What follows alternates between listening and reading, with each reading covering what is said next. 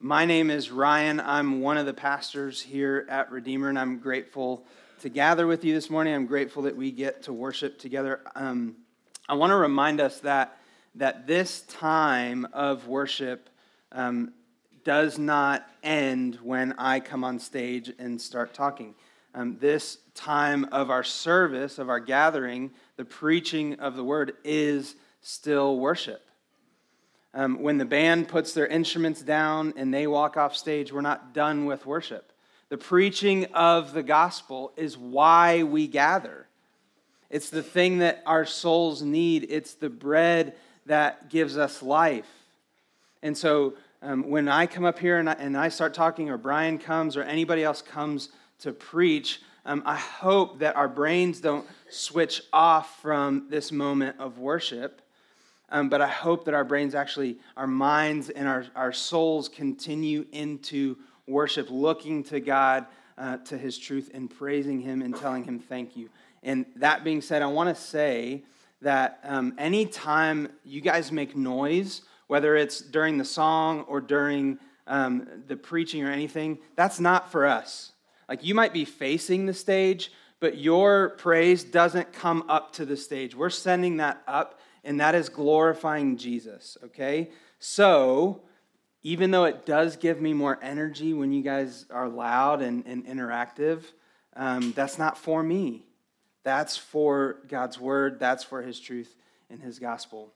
Um, that being said, it doesn't look like I need to say it today, but we need to get into the habit of saying this because we are growing. Um, and so, what I want us to practice doing, it doesn't look like you have to this time, but maybe next time we're going to squeeze into the middle of our sections because uh, it's a lot easier after the kids leave for everyone to see the ends of the, the sections to find the empty chairs. But um, I'm grateful that we are growing um, and, and grateful that, that so many people come to, to sit under God's word and, and worship with us. Um, today and for the following seven weeks, we will be worshiping um, through the, the preaching of God's word, the gospel through Micah.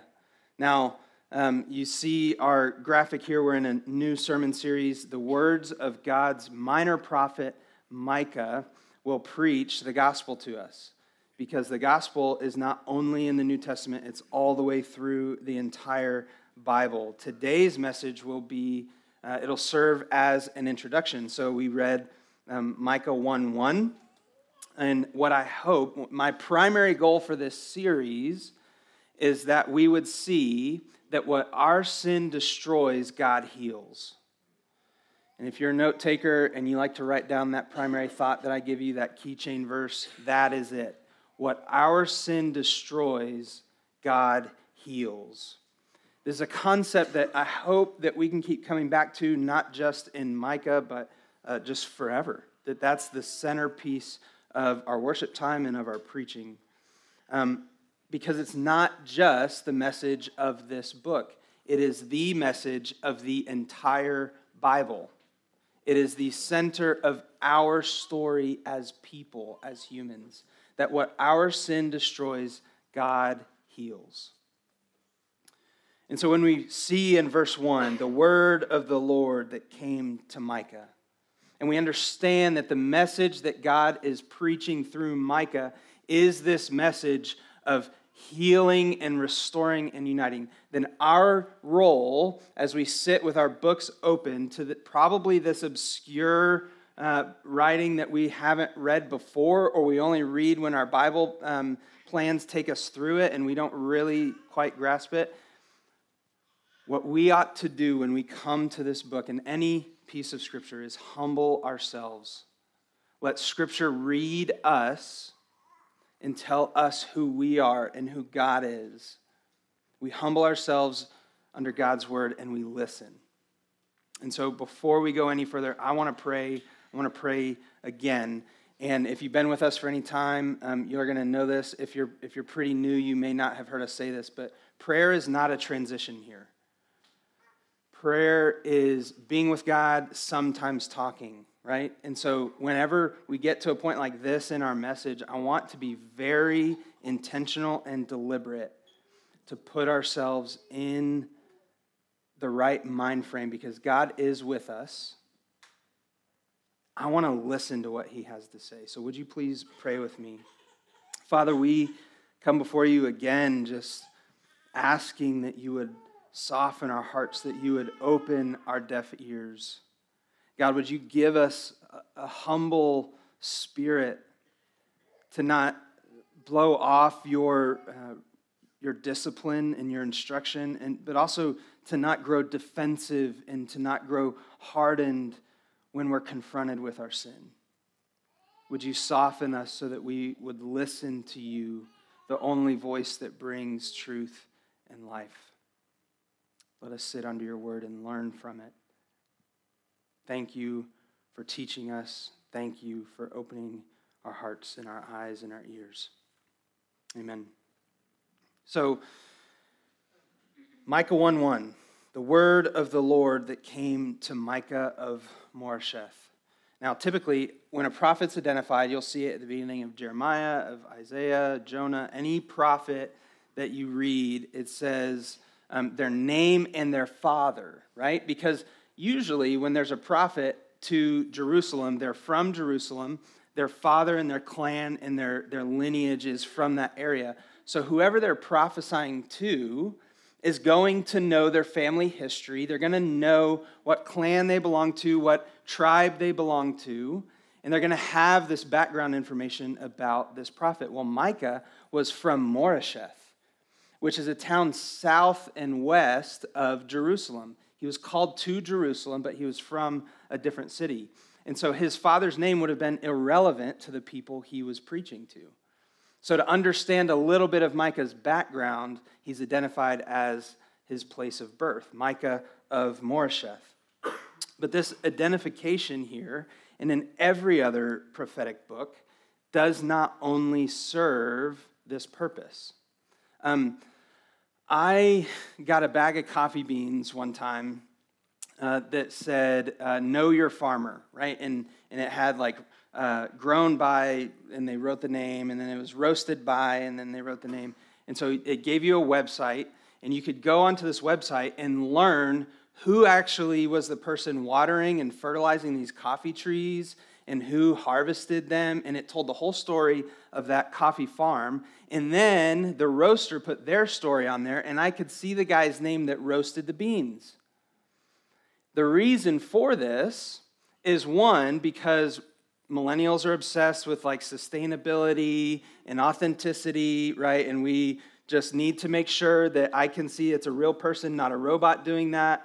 Um, but it shows you through uh, the, the time and the distance and the technology um, that, that what I'm about to drink, what I'm about to enjoy, came from somewhere and has a story it's authentic, it's real, it's meaningful, it's tangible. There are other people involved in the story of this coffee. It's not just a utility to give me caffeine.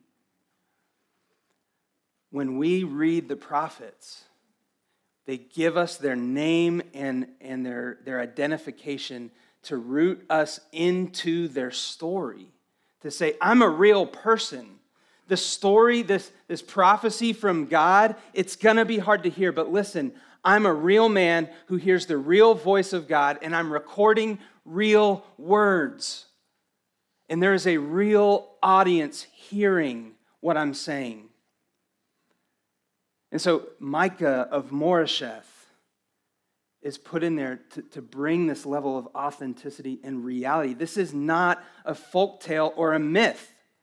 The Word of God is real.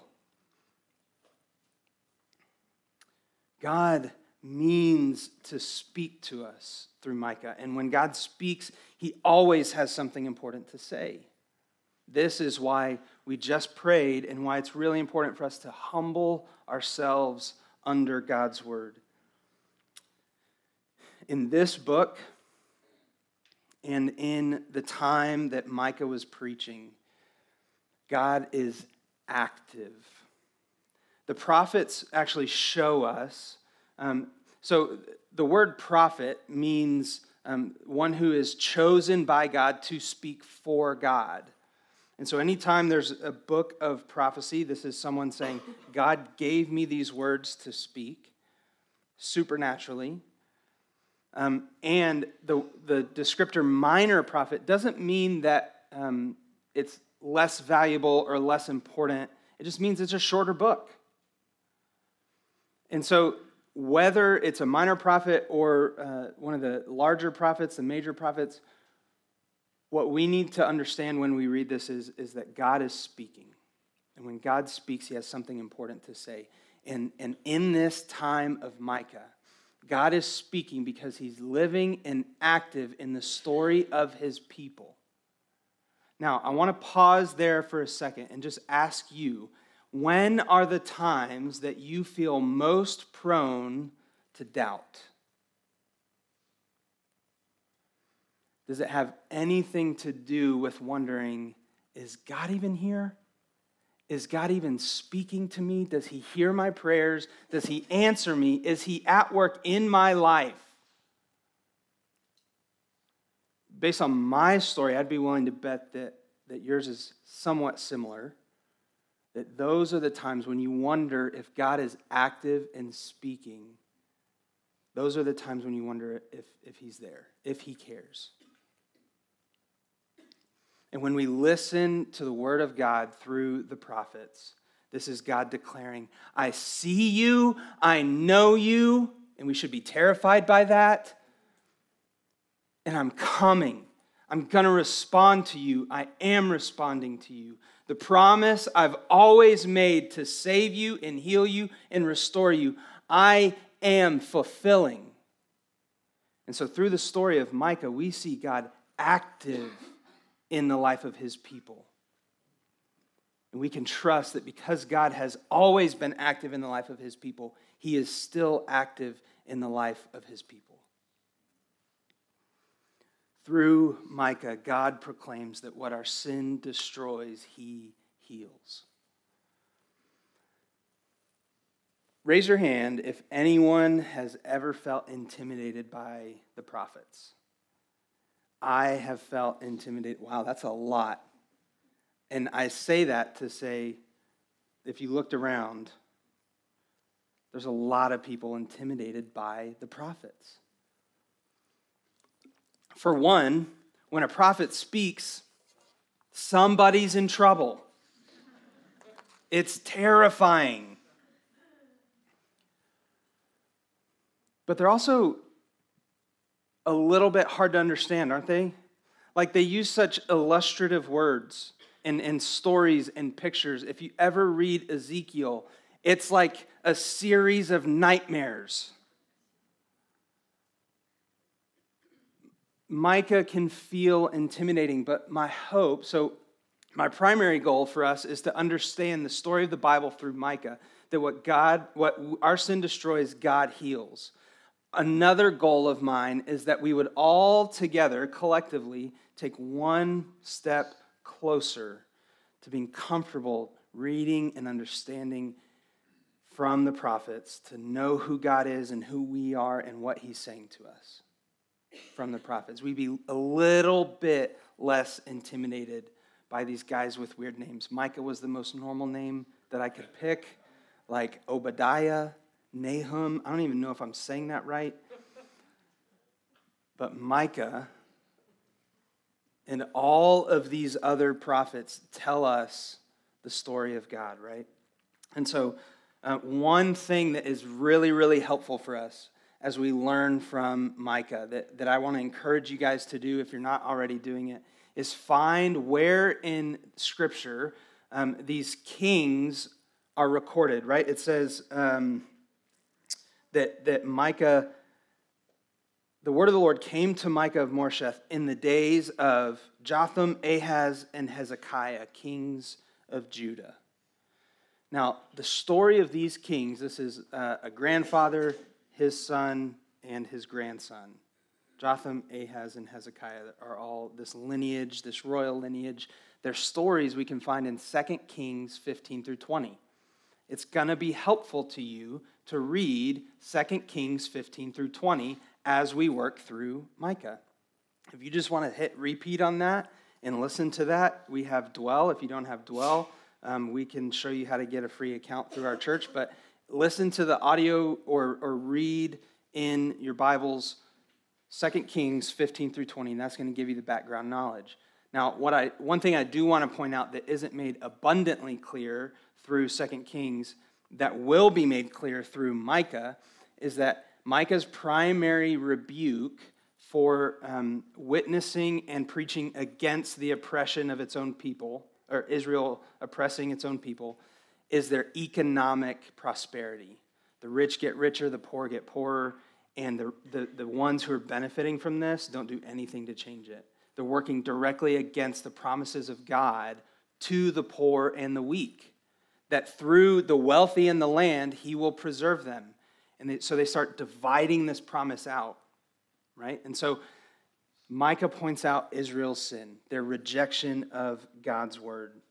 And the reason that we need to know this as we look through the context is because it's going to help us understand why is Micah saying this? Why is he using this image? It's on purpose that he talks about a shepherd. It's on purpose that he talks about people needing to shave their heads. These aren't just random illustrations.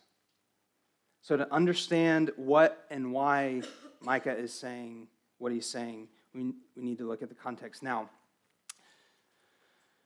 there's an important aspect to studying the Bible that we have to understand. That if you're going to take Brian's class or you've taken it before or you've, you've known for decades how to study the Bible, you probably know that the very um, first step to understanding a passage or a book is to understand what the author means to say to its original audience. So we must first understand what does Micah mean to say? What is God saying to 8th century BC Israel and Judah? Okay? We've got to understand first what the author says to his original audience, and then we understand how are we like that audience so that we can see what God is saying to us. And through this process, we learn from Micah. Um, now, that's important for me to say very explicitly because this is an ancient book. It's almost 3,000 years old. Isn't that incredible that we have the words from 3,000 years ago? It's almost 3,000 years old. It has an ancient message to an ancient audience. But just because it's ancient doesn't make it irrelevant. Being old doesn't make it obsolete. Can I get an amen for that? Like we've we've this is a church full of young people, and sometimes we forget that we need the older saints to help us. Just because you're old doesn't mean you're obsolete. Okay? Young people, hear me.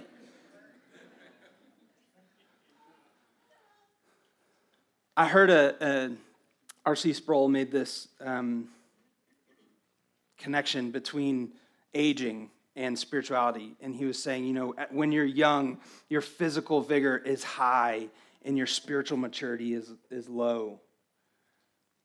And as you age, those two things start to invert.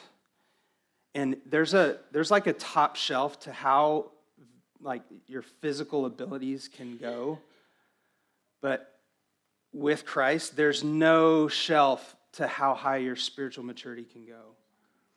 And so, this is why, young people, we need the older people in this church to help us along. Old does not need to be a pejorative here. That doesn't need to be a word that makes a book or a person feel obsolete and irrelevant. That needs to be a word that helps us learn. Oh, I need to go there. I need to learn from that person. I need to learn from this book. And get back on track.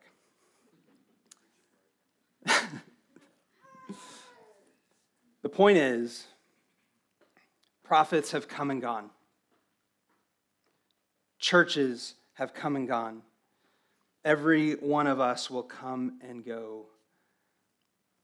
Micah died thousands of years ago, but the message that God preached through Micah will not and cannot die because God means to heal what our sin destroys. he's in process of healing, but also he, he has already healed. He has already forgiven. He has already restored. And that healing and restoration and, and reuniting is ongoing. What is that, Brian? What is that whenever something is stated and it's like permanent? What's that English term?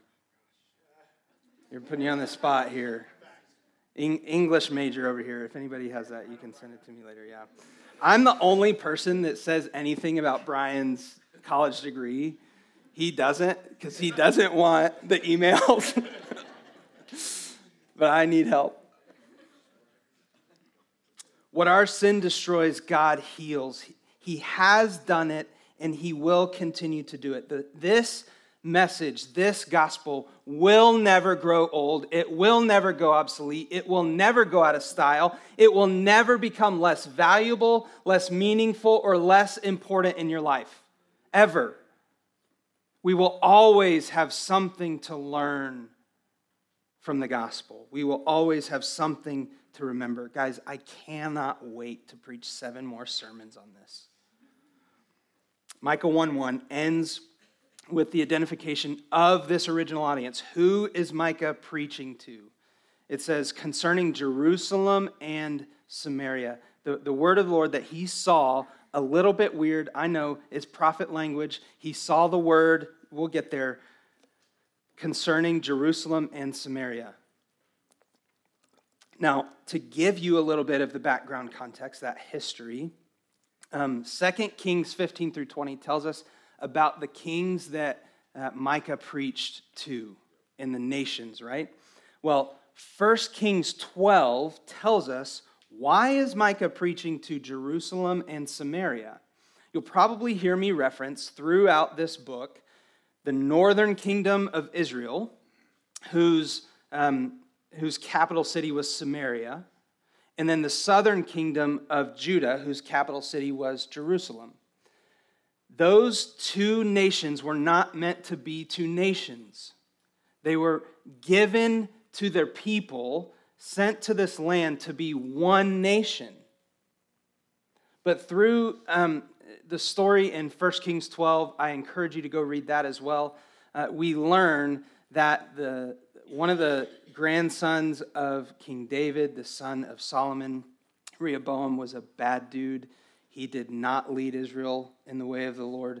And one of the outcomes of his sinfulness was um, stubbornness and hard-hearted, hard-heartedness. That is hard to say.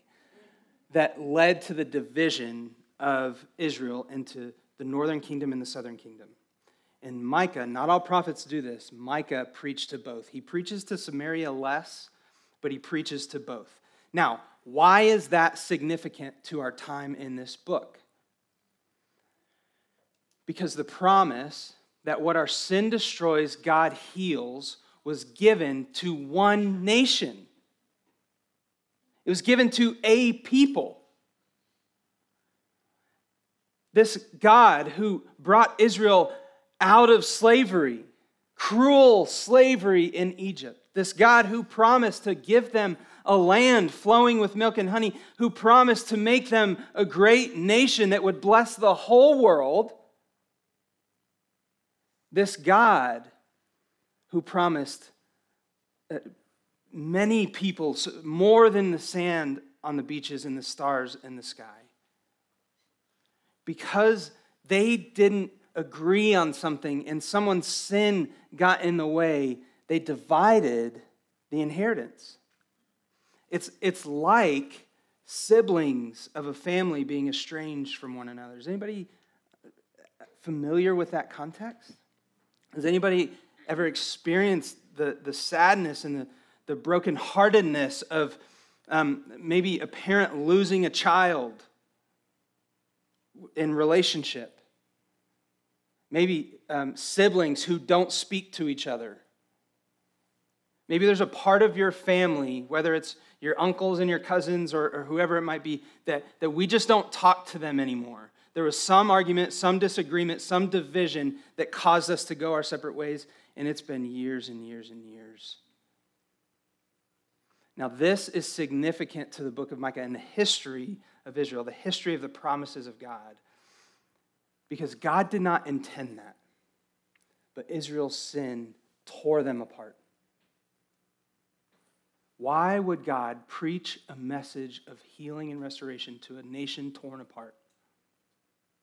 Because what our sin destroys, God heals. He plans to bring them together, to reunite them.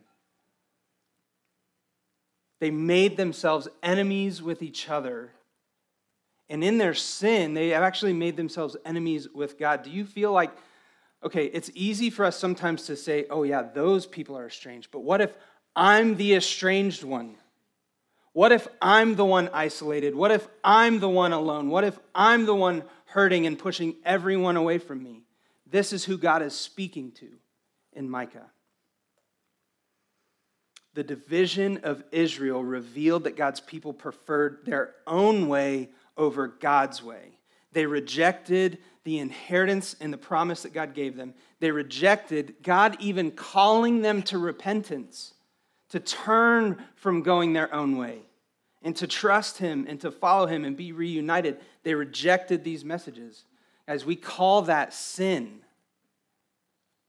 And here's another way that we are like the original audience of Micah.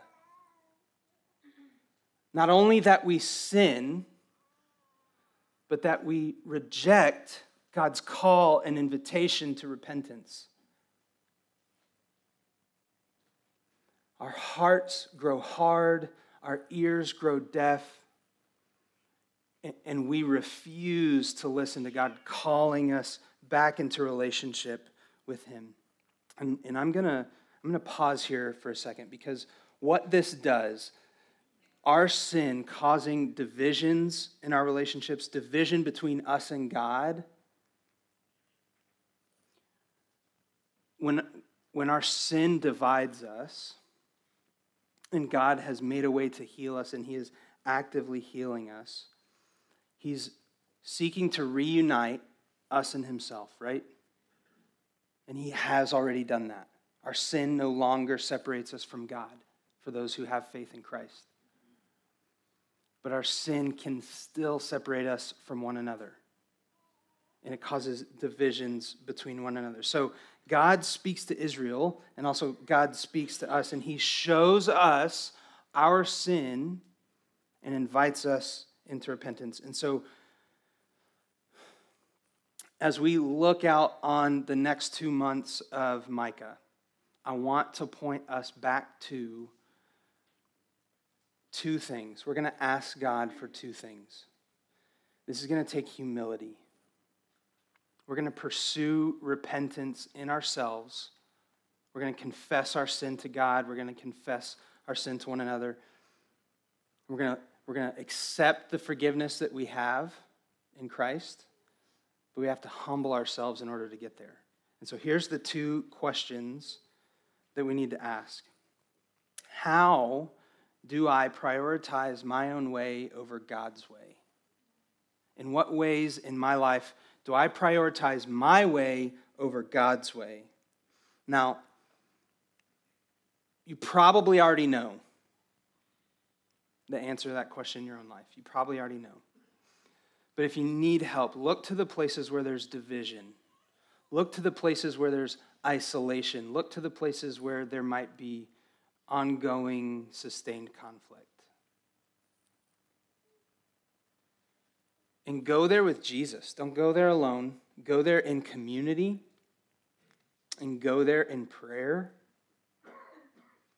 and ask the Lord to humble you and show you where am I going off in my own way rejecting your invitation to repentance? So that's the first question. The second question how do we, like Micah's audience, prefer to reject the truth about ourselves? In what ways do we find it difficult to hear the truth about ourselves?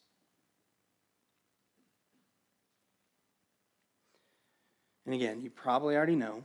I certainly know like the things I'm insecure about, that I need the most help with, that I'm the most defensive about. But if you need help, consider what conversations or in what relationships are we quick to say, well, they just don't know? They, they just don't really know the, the full story, they don't know the truth. Or maybe um, we actually are, are willing to say, you know, when someone brings something to us, and we say, well, that's just not true. Let me explain why I did that.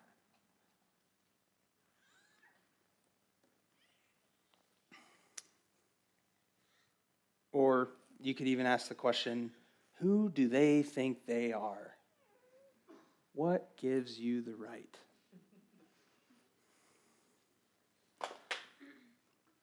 What, what we're being invited into in the book of Micah is an opportunity to humble ourselves, to listen to God, and, and in faith receive the truth that what our sin has destroyed, God plans to heal. He is healing, He has healed, He plans to bring more healing. Don't we want that? Like, don't, don't we want to go from death to life? It's worth it. Freedom is worth repenting.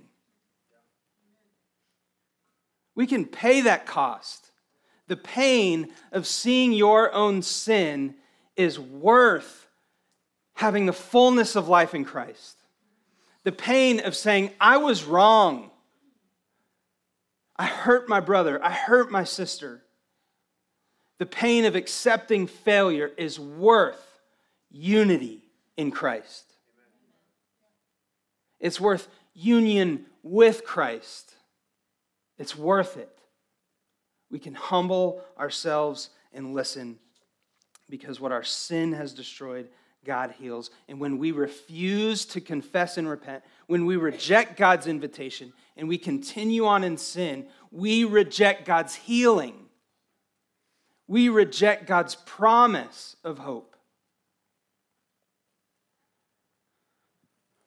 I want to skip ahead to Micah 5 if you already turned there, Micah 5, we're going to look at verses 2 and 4.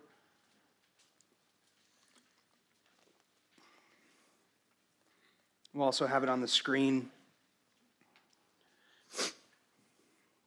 That promise, what our sin has destroyed, God heals, is fulfilled in Micah 5. The, the promise to the people who hadn't had that fulfillment yet. It gives them hope to look ahead.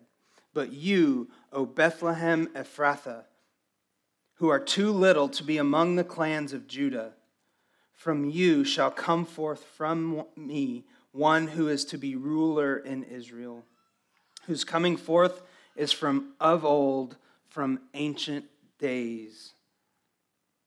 Verse 4 He shall stand and shepherd his flock in the strength of the Lord, in the majesty of the name of the Lord his God, and they shall dwell secure. For he, for now, he shall be great to the ends of the earth, and he shall be their peace. God fulfilled this promise. Um, one of the coolest things about Micah is that every prophecy came true. Every one of them. There wasn't a promise that Micah made, that God made through Micah, that didn't come true. This is the biggest one. A fulfilled prophecy is not like just checking off a box. Okay, that happened. Let's move on. We have this like fixation with the promises that God has yet to fulfill, like all the all the things that the Bible says that we're so scared of and we're like worried about happening and we need to keep our eyes there. No, no, no, no. no. Look to the promises he has fulfilled. Look look at all those boxes that are checked because just because a promise has been fulfilled, a prophecy has been fulfilled, does not mean we can just shove that back into the past and forget about it. It has not lost its meaning in its fulfillment, it has gained more meaning in its fulfillment. It has acquired all of the fullness of its meaning in its fulfillment. And the promise here in Micah 5 2 and 4 is Jesus. That God sent forth his Son to be a good shepherd. From him, from ancient days. That's a Hebrew way of saying he was never born. He's always been. He was there when we created the world together. The promise of Micah is Jesus. What our sin has destroyed, God heals in Jesus. What our sin has torn apart, God reunites in Jesus. What our sin has wounded, what our sin has broken, our own stories, our, our dreams, like what we thought life was going to be like, our hopes for relationships, that maybe I'll make it out unharmed. Maybe I'll make it out without an addiction. Maybe I'll make it out without you fill in the blank. And you don't because you can't. But God heals it in Jesus. The promise of Micah is Jesus.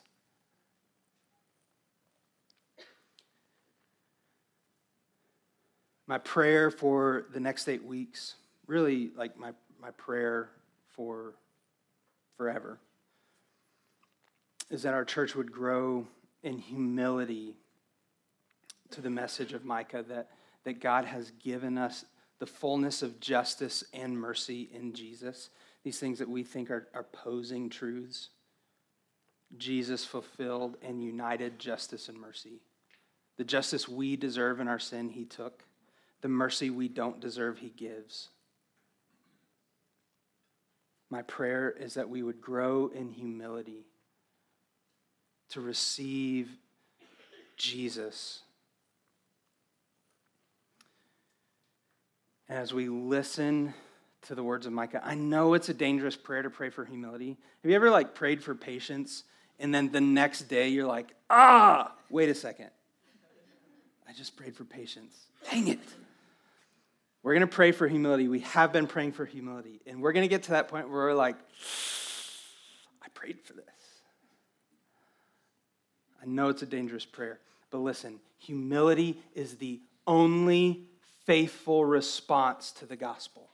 It's the only obedient response to the gospel. John, the, the, the Apostle John, in his narrative of the gospel, says, Less of me, more of him. And it's through John the Baptist.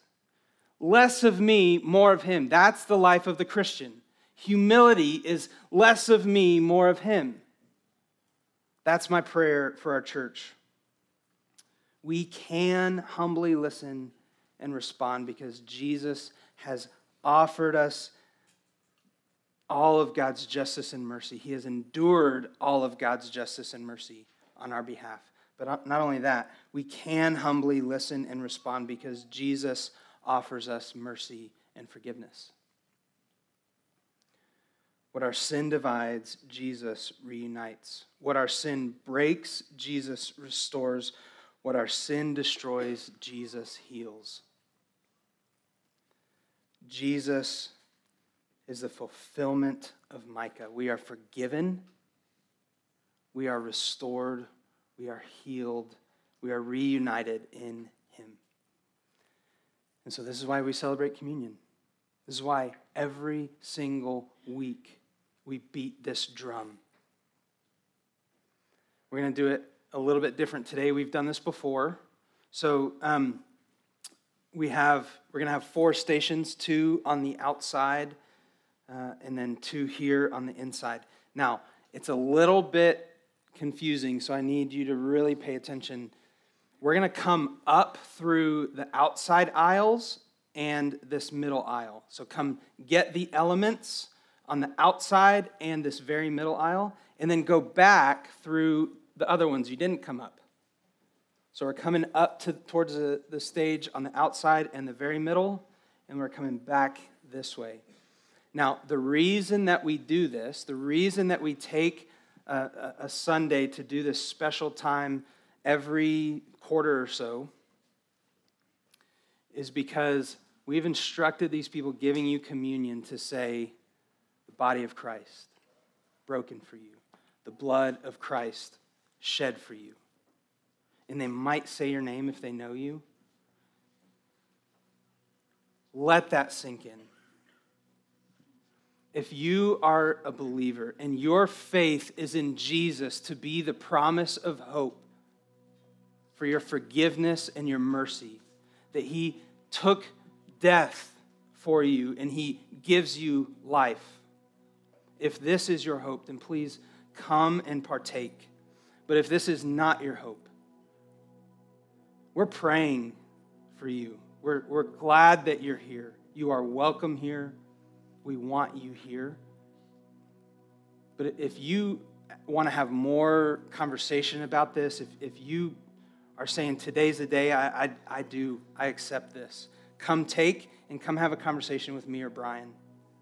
We'd love to hear about that.